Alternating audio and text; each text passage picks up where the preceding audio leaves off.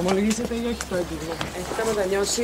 Ομολογώ ότι σοκαρίστηκα από την αγριότητα. Δεν είναι εξαφάνιση και είναι δολοφονία. Τα στοιχεία φωνάζουν μόνα τους. Ας μας βοηθήσουν. Και επί δυόμιση χρόνια να πίνει καφέ εκεί, σαν να μην συμβαίνει τίποτα, σαν να έχει θάψει ζώο. Το πρώτο κίνητρο Είναι τα χρήματα. είναι τα χρήματα. Με δύο σφαίρε έχεις αυτοκτονία ή έγκλημα; Όχι, όχι, είναι έγκλημα. Μακάρι να βρεθεί ο άνθρωπος να ησυχάσουμε κι εμείς. κλάματα γυναίκας να φωνάζει μη και να εκλυπαρεί για τη ζωή της. Και να πάμε μαζί τη διαδρομή με το αυτοκίνητο. Είχα να βγω 3,5 χρόνια από το σπίτι. Όλα τα ψέματα αποκαλύφθηκαν. Εντάξει, θα ακούς πολλά ακόμα. Ομολογώ ότι παρά την ε, υπομονή μου, κάποια στιγμή με έβγαλαν έξω από τα ρούχα μου.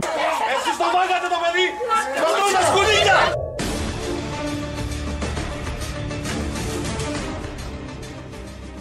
Γνωρίζοντας εκ των υστέρων την αλήθεια, ακούγοντας τους δολοφόνους να αναζητούν αυτούς που οι ίδιοι έχουν δολοφονήσει και να ψάχνουν τους δολοφόνους, δηλαδή τους ίδιους τους τους εαυτούς, νιώθεις τι σημαίνει παράνοια και τραγική ηρωνία.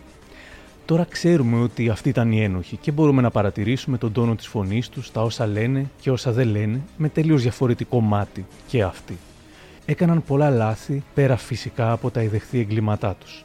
Όμως το μεγαλύτερο λάθος τους, μετά την πράξη τους, είναι ότι δέχτηκαν να μιλήσουν με τη γυναίκα που από το 1993 ξεχωρίζει τους ψεύτες και εκμεύει την αλήθεια από όσους έχουν κάτι να κρύψουν. Είναι τα podcast της LiFO. Γεια χαρά! Είμαι ο Άρης Δημοκίδης και σας καλωσορίζω στα Μικροπράγματα, το podcast που φιλοδοξεί κάθε φορά να έχει κάτι ενδιαφέρον. Μπορείτε να μας ακούτε μέσα από τα Μικροπράγματα της LiFO, αλλά και να μας ακολουθήσετε στο Spotify, τα Google ή τα Apple Podcasts.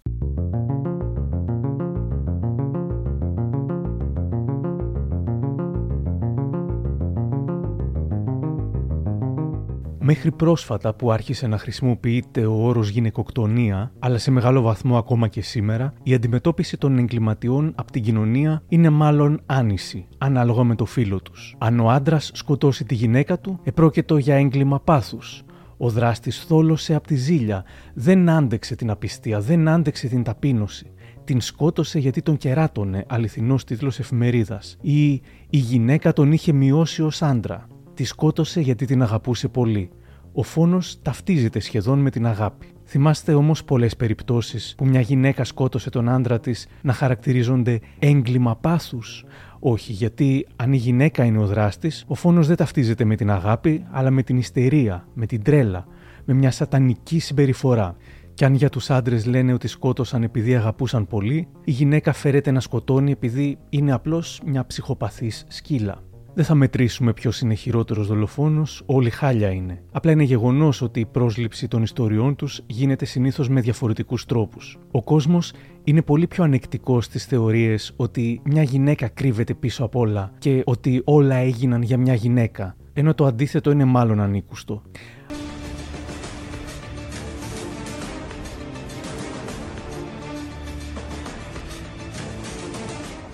Και τώρα η υπόθεση του φόνου του Δημήτρη Γρεκού.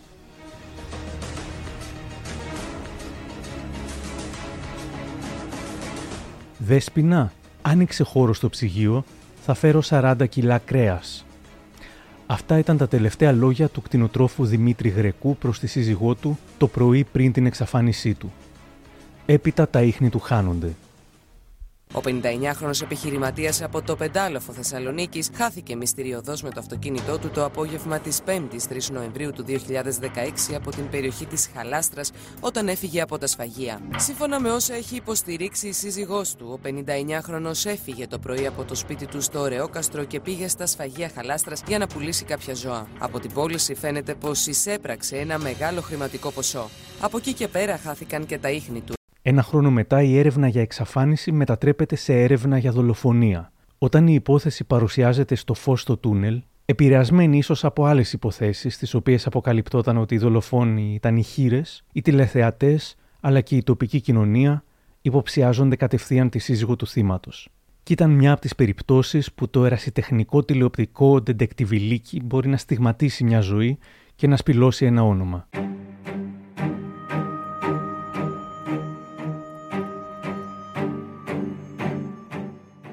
Οι υποψίες που αιωρούνταν, όχι πάντως από την Νικολούλη, πάνω από το πρόσωπο της συζύγου του Γρεκού Δέσποινα Τσακαλίδου, θα τη έκαναν τη ζωή κόλαση. Πόσο μάλλον που βρισκόταν σε διάσταση με τον Δημήτρη Γρεκό και που αυτή, ακόμα παντρεμένη επισήμως μαζί του, είχε προσπαθήσει να συνεχίσει τη ζωή της με άλλον άντρα. Η Τσακαλίδου είχε καθημερινή επαφή με τον Γρεκό λόγω των δυο παιδιών τους, ενώ τον τελευταίο καιρό βρίσκονταν σε στάδιο επανασύνδεσης. Ερωτηθήσα για σχέσεις που είχε κατά την περίοδο που ήταν σε διάσταση με το σύζυγό της, η Χίρα είπε πως είχε μία επαφή που ωστόσο τελείωσε πριν το συμβάν. Η μοιραία ξανθιά, έτσι την έλεγαν. Στο λαϊκό δικαστήριο των social media ήταν ξεκάθαρα ένοχη και κάθε τι που έκανε ή έλεγε ερμηνευόταν με καχυποψία. Να αποδοθεί δικαιοσύνη, αν έχουν φταίξει κάποιοι, αν έχει γίνει κάτι, να πληρώσουν, να ξέρουμε κι εμείς να κάνουμε ένα μνημόσυνο, να ανάψουμε ένα κεράκι. Είναι αυτό που ζητάνε και τα αδέρφια Έκλεισε ένας χρόνος, έκλεισε δεύτερος χρόνος. Το μόνο που έκανα, άναψε ένα κεράκι στην εκκλησία. Δεν ήξερα τι άλλο πρέπει να κάνω. Να παυτεί η ψυχή του, αν όντως έχει γίνει κάτι. Σχόλιο που γράφτηκε εκείνη την εποχή κάτω από το βίντεο; Εγώ λέω να μην κάνεις τίποτα. Άσε τον κόσμο να ανάβει κανένα κεράκι. Τα παιδιά άφαντα. Το ίδιο κι εσύ. Άστο. Πονάς πονάς, αλλά το μπογιάτισμα μπογιάτισμα. Εννοεί ότι φορούσε μακιγιάζ κατά τη διάρκεια της συνέντευξης. Η Δέσποινα Τσακαλίδου βγήκε αρκετές φορές στο φως στο τούνελ και είπε πάνω κάτω Στον κόσμο που μας ακούει θέλω να πω ότι όποιος, όποιος έχει δει κάτι ή έχει κάτι που μπορεί να μην έχει σχέση με το σύζυγο ή κάτι που του έκανε εντύπωση τέλος πάντων εκεί στην περιοχή, ας πάρει ανώνυμα ένα τηλέφωνο. Κάθε κίνησή της θα έμπαινε στο μικροσκόπιο, από το ότι πήγε σε καφετζού μέχρι το ότι δεν έκανε συνεχώς δηλώσεις. Ακούγοντας τώρα τις εμφανίσεις της στο τούνελ και γνωρίζοντας πλέον ότι ήταν αθώα, μπορούμε να φανταστούμε αναδρομικά τον πόνο που της προκαλούσε η συνεχής αμφισβήτηση από γνωστούς και αγνώστους. Είδαμε και μια κυρία που ασχολείται με τον καφέ. Ναι, Ε, να λέει διάφορα. Είχατε μια επαφή την περίοδο εκείνη. ναι. Αγγελική μου, ε, η απελπισία ε, σε οδηγεί καμιά φορά σε ακραία πράγματα. Ε, εντάξει, εγώ δε- δεν το θεωρώ κακό ότι απευθύνθηκα και σε ε, γυναίκες που ίσως θα μπορούσα να μάθω κάτι, κάτι που θα με καθησύχαζε από τη στιγμή που, εντάξει, δεν νομίζω να ήταν κάτι κακό ή να έβλαψα κανέναν με αυτό το πράγμα. Με ενόχλησε πα- πάρα πολύ η, η συγκεκριμένη κυρία η οποία νομίζω ότι βγήκε και σε σένα στην τηλεόραση γιατί νομίζω ότι της έχω φερθεί πάρα πολύ καλά ειλικρινά και εξεπλάγει. Όπως βέβαια δεν σου κρύβω ότι με όλη αυτή την ιστορία του Δημήτρη με εξέπληξαν πάρα πολλοί άνθρωποι. Δηλαδή κάποιοι άνθρωποι που είναι ξένοι είδα πολύ ε, βοήθεια από κάποιους ανθρώπους που δεν το περιμένεις ενώ αντίθετα από κάποιους ανθρώπους που ξέρεις ότι είναι δίπλα σου είδα, πήρα μόνο πόνο. Είπαν ότι με την απόφαση της εισαγγελέως να θέσει την υπόθεση στο αρχείο ε, δεν αντιδράσατε όπως ε, θα έπρεπε. Δηλαδή να προσφύγετε κι εσείς στη δικαιοσύνη όπως έκαναν και τα αδέρφια του. Τι ισχύει αυτό; Αγγελική, το ότι δεν α, βγήκαμε στην τηλεόραση ή δεν α, κάναμε ανακοινώσεις σε όλο τον κόσμο, ε, δε- δεν σημαίνει ότι δεν κάναμε ενέργειες μέσω του δικηγόρου να μάθουμε πραγματικά τι έχει συμβεί και τι έχει γίνει. Θα επανέλθουμε στην καθόλου μαύρη χείρα σε λίγο. Ήρθε η ώρα του δολοφόνου.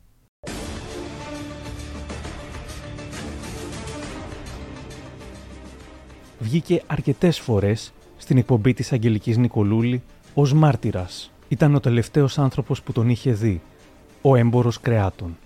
Είσαι στεναχωρημένος με τη δουλειά επειδή δεν πήγαινε καλά. Αυτό μου είχε πει και αυτό είχα δει. Γιατί έσφαζε όλα τα ζώα του, δεν θα έμενε τίποτα.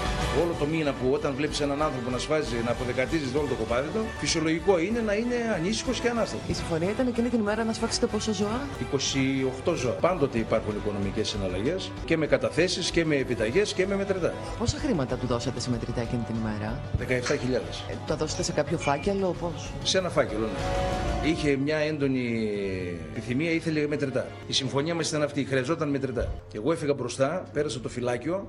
Ε, Αυτός ήταν σταματημένος έξω από το φυλάκιο. Και έφυγα εγώ, κορνάρισα το φύλακα και μετά από πίσω, μάλλον ακολούθησε και έφυγε. Δεν τον είδατε δηλαδή να σας Όχι, δεν ακολουθεί. τον είδα. Μετά εγώ έφυγα κατευθείαν. Και ούτε είδατε ποια κατεύθυνση πήρε. Όχι, όχι, όχι. Λογικά ε, αυτός έπρεπε να στρίψει δεξιά, να φύγει για το χωριό του. Οι κάμερες τον έχουν δείξει ότι φεύγει αριστερά. Τώρα που πήγε, δεν ξέρω. Καθόλου τυχαία, η Νικολούλη τον είχε από κοντά για σχεδόν τρία χρόνια, μέχρι να εξηχνιαστεί το έγκλημα. Σε λίγες σχετικά περιπτώσεις, η ίδια η δημοσιογράφος φεύγει από το στούντιο και πηγαίνει στο σπίτι ή στο χώρο εργασίας ενός μάρτυρα. Όμως στην υπόθεση Γρεκού, η Νικολούλη προσγειώνεται στη Θεσσαλονίκη και από το αεροδρόμιο κατευθύνεται στην κτηνοτροφική μονάδα Φάρμα Χαλάστρας. Θέλει να βρει τον έμπορο κρεάτων με τον οποίο ο κτηνοτρόφος Γρεκός έκανε την τελευταία αγοραπολισία της ζωής του. Τι κάνεις, καλά, πώς πας; Μια χαρά σε βλέπω, σούπερ είσαι. Όχι, αυτό είναι λογικό. Λοιπόν, όταν έφυγαν. Ξέρεις ποιο θα ήταν άσχημο; Εκεί έξω ήταν. Θα μου Μπροστά τα του πεις, θα πλάστιγκα. μου τα πεις, να σου πω Ναι. κάτι. Ξέρεις ποιο θα ήταν άσχημο; Να μην μιλούσες καθόλου. Εσύ το χειρίστηκες ωραία. Βγήκες από την αρχή και είπε: Ρε παιδιά, εγώ εδώ αυτός είμαι. Είμαι καθαρός. Έγινε αυτό. Η ασφάλεια, επειδή με γνώριζε εμένα από άλλη ιστορία που είχα με κτηνιάτρους που ξέρεις, Ναι. μόλις με είδαν εδώ, σε λέει αυτός είναι. Μόλις είπε ο διοικητής ότι με γνωρίζει, λέει: Έλα το βράδυ, πήγα το βράδυ στο Μέγαρο με τη τσάντα, με τα τιμολόγια, με, φωτοτυπ... με καταθέσεις, φωτοτυπίες, Τα όλα πήγες και αυτά. όλα. Ορίστε. Ναι. Λέει: Τα είδαν όλα τα χαρτιά, τα έβγαλαν Να σου πω, φωτοαντίγραφα. Αυτά Ήταν λέει: καλό Είσαι αυτό. ελεύθερο. Ήταν καλό αυτό που έβγαινες, που μίλαγες, που έκανες, ήταν καλό. Γιατί Μα γιατί να μην βγω; Ε, Εντάξει, ξέρω εγώ, μπορεί να την παίρνει πολύ Το μόνο στραβά. κακό, Αγγελική, ξέρεις τι είναι, το μα- ένα μαγαζί που είχα καλό εδώ το κλείσε. Ο έμπορος κρεάτων ήταν φιλικός από την αρχή και η Νικολούλη τον κολακεύει ώστε να αποκτήσει την εμπιστοσύνη του. Τον γυροφέρνει ψάχνοντας κάποιο λάθος που θα κάνει. Αποφασίζει να μπει μαζί του στο αυτοκίνητό του. Δεν ήταν η πρώτη φορά που έμπαινε σε αυτοκίνητο ανθρώπου που γνώριζε πως πιθανότατα ήταν ο δολοφόνος της υπόθεσης. Στη συνέντευξη που της πήρε ο Γιάννης Δημητρέλος, δημοσιεύτηκε το 2020 στο One Man με τίτλο Η Αγγελική Νικολούλη έχει υπάρξει συνοδηγός σε δολοφόνους, η ίδια δηλώνει. Η κάμερα δεν παγιδεύει πάντα ένα δολοφόνο. Υπάρχουν δράστες που ξέρουν να ξεφεύγουν από ερευνητές και από κάμερες. Αλλού είναι για μένα η ουσία. Να μπορείς να μελετήσεις τη γλώσσα του σώματος, να είσαι ενήμερος για όσα έχουν συμβεί και να προκαλέσεις αντιφάσεις. Να συνεχίσεις πιεστικά την έρευνα και να την καταγράφεις. Επικεντρώνεσαι μετά στην ανάλυση εικόνας και στοιχείων και κάπου εκεί θα βρεις το κλειδί του γρίφου. Και νάτι τώρα, σαν σε σκηνή από αστυνομική σειρά, συνοδηγός στο αμάξι του δολοφόνου στον τόπο του εγκλήματος.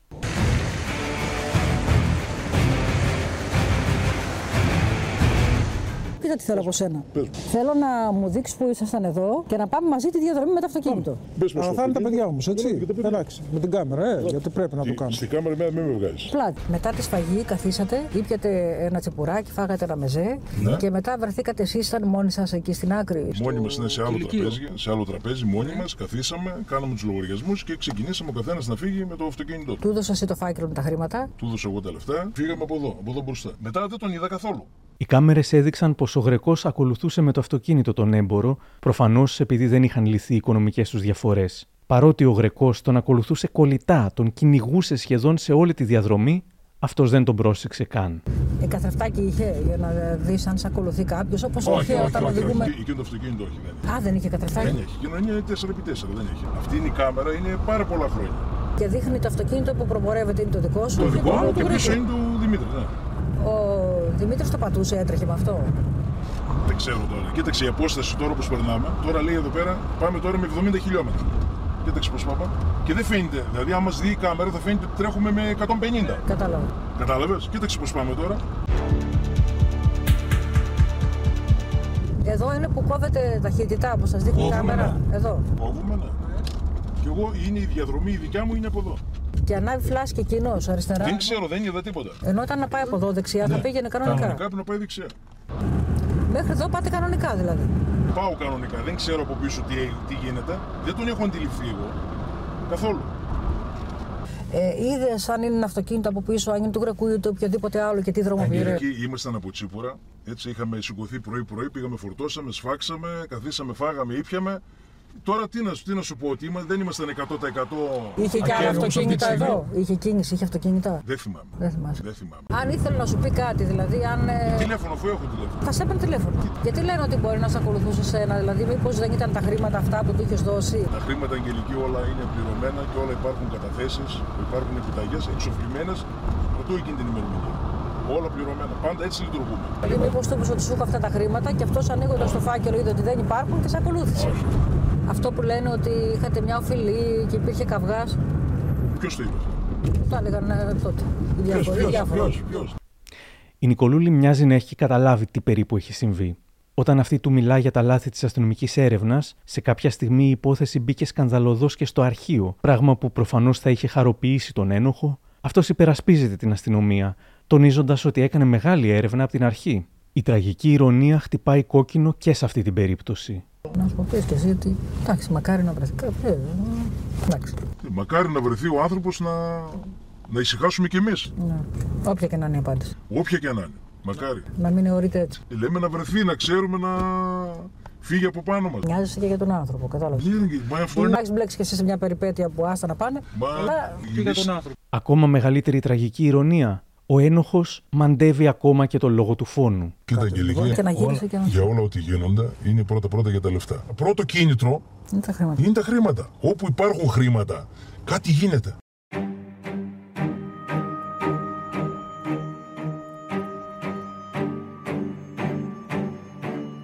Το μυστήριο λύνεται τελικά τον Μάιο του 2019, όταν με τη συνδρομή επιστημόνων του Εργαστηρίου Εφαρμοσμένης Γεωφυσικής του Αριστοτελείου Πανεπιστημίου Θεσσαλονίκης εντοπίζεται θαμένη η σωρός και το αυτοκίνητο του κτηνοτρόφου στην περιοχή γύρω από τη μονάδα του κατηγορούμενου, στο Ανατολικό Θεσσαλονίκης.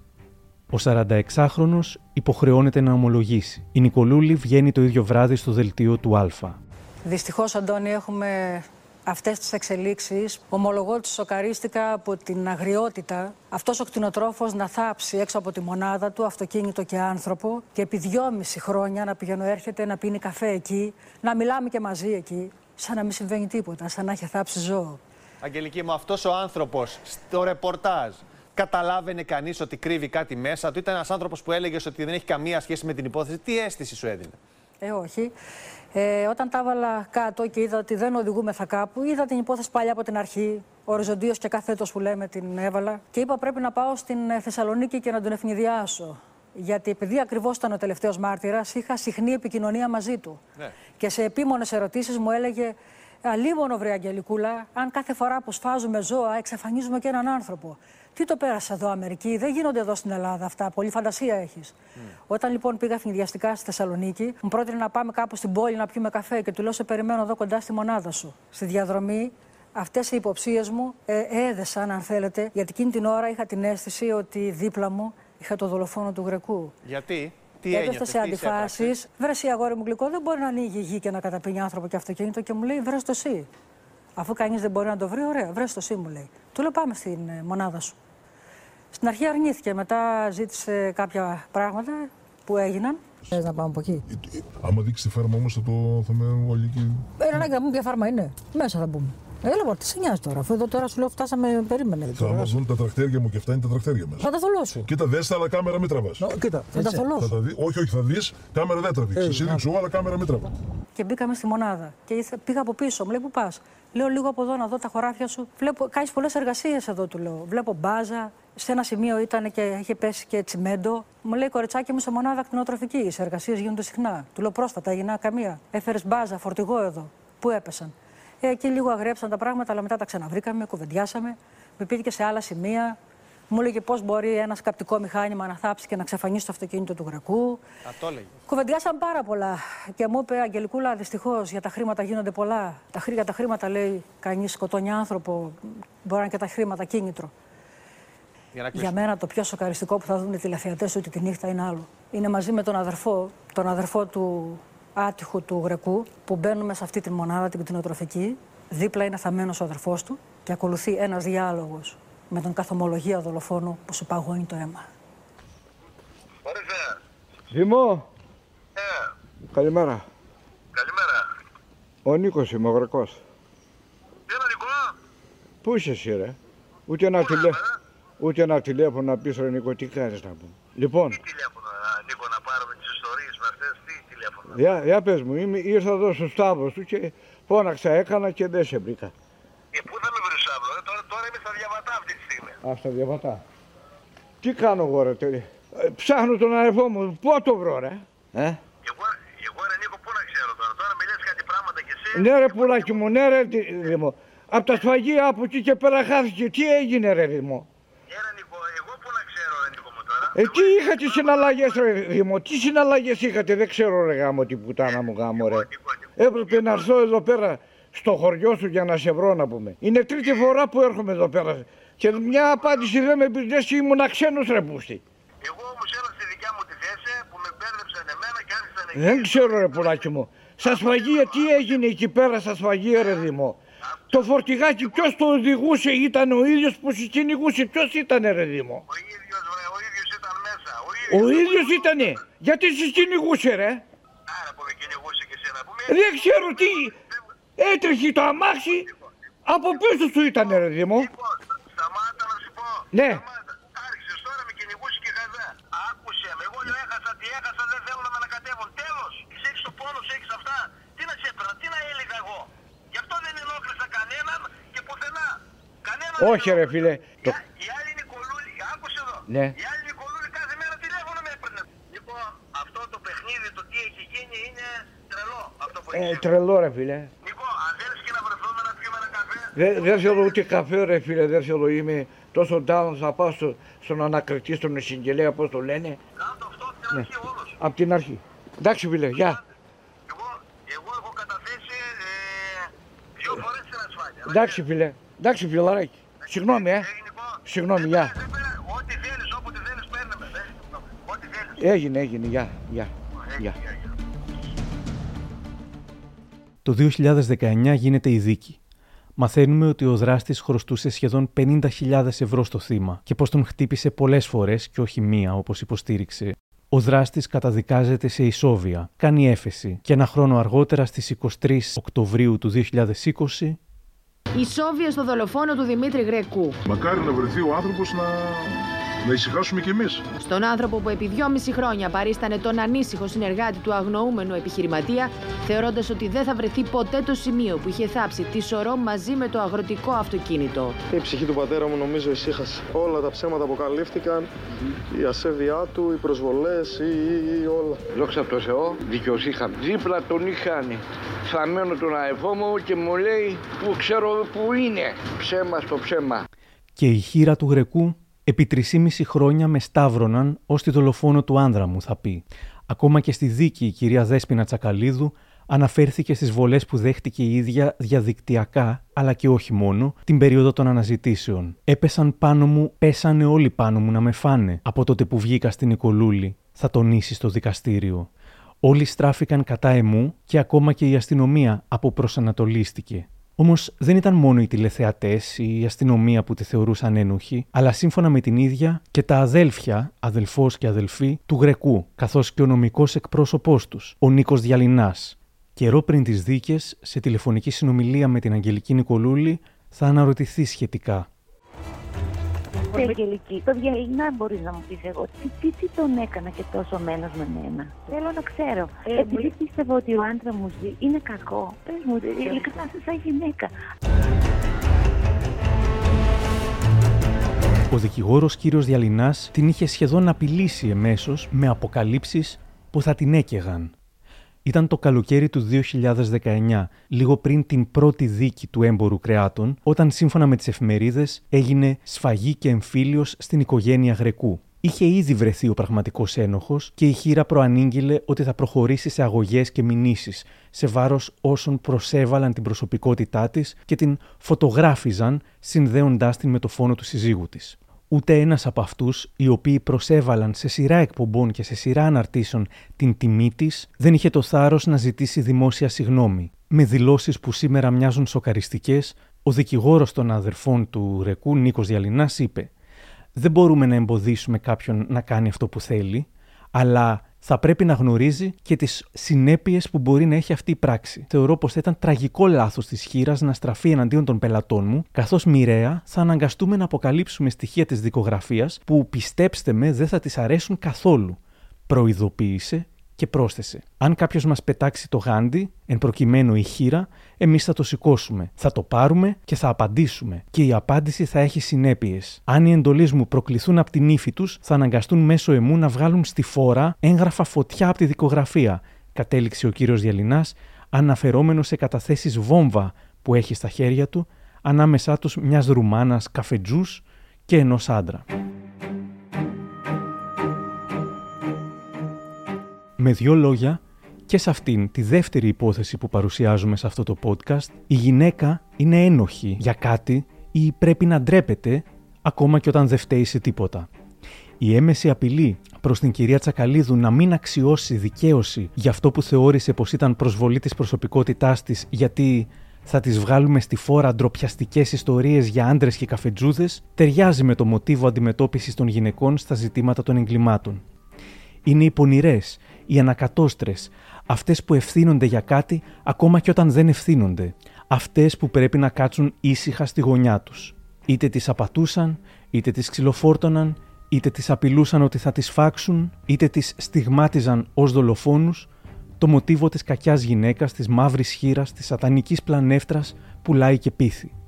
Έψαξα στο Google για να δω αν τυχόν έχει χρησιμοποιηθεί ποτέ ο όρος «μαύρος χείρος» για άντρες, αλλά μου έβγαλε μόνο αποτελέσματα για μαύρο χείρο με όμικρον γιώτα, συνταγές για το μαύρο γουρουνάκι της Μεσογείου, κρέας νόστιμο και υγιεινό.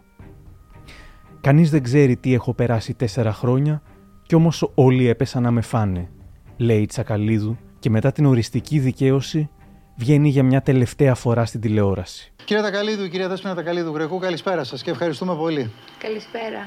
Πώς είναι αυτή η μέρα, η μέρα πια της και σε δεύτερο βαθμό καταδίκης. Ακούστε να δείτε. Σίγουρα υπάρχει μία ηθική δικαίωση. Όμως αυτή η δικαίωση δυστυχώς δεν μπορεί να αλλάξει όλα αυτά που έχουμε βιώσει εγώ και τα παιδιά μου εδώ και τέσσερα χρόνια και ούτε μπορεί να ξαναφέρει πίσω τον Δημήτρη. Να μας μιλήσετε λίγο για εκείνη την περίοδο που σας δείχναν ως φώνησα.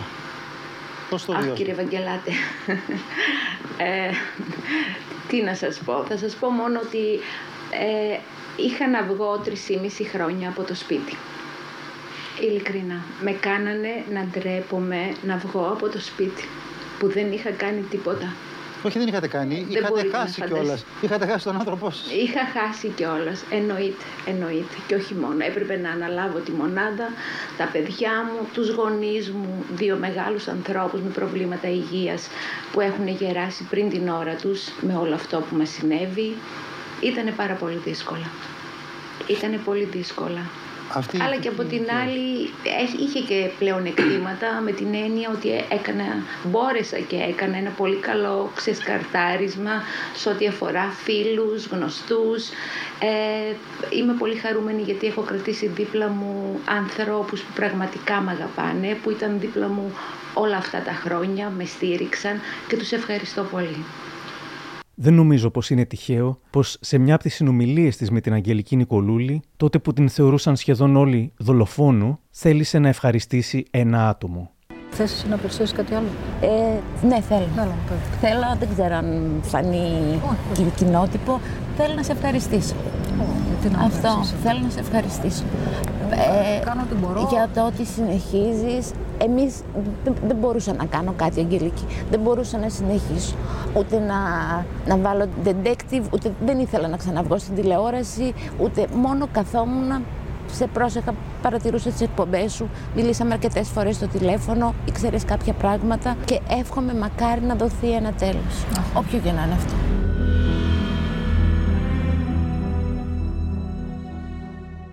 Και αυτό είναι κάτι που αξίζει να αναγνωρίσουμε στην κυρία Νικολούλη. Πέρα από τα όποια στραβά θα μπορούσε υποθετικά κάποιος να τις προσάψει, τις υποθέσεις εξαφανίσεων και δολοφονιών τις χειρίζεται με προσοχή, με επαγγελματισμό και με ενσυναίσθηση. Και την αθώα Τσακαλίδου την προστάτευσε φυσικά. Μπήκε ως ασπίδα μπροστά της, δείχνοντας ακόμα και στους πιο θερμόαιμου τηλεθεατές της πως όταν μιλάμε για ανθρώπινες ζωές, δεν έχουν σημασία μόνο αυτές που χάθηκαν, αλλά και αυτές που έμειναν πίσω.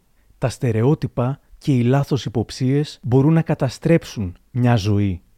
Χάρη και στην Αγγελική Νικολούλη υπάρχουν αρκετές που τελικά σώθηκαν.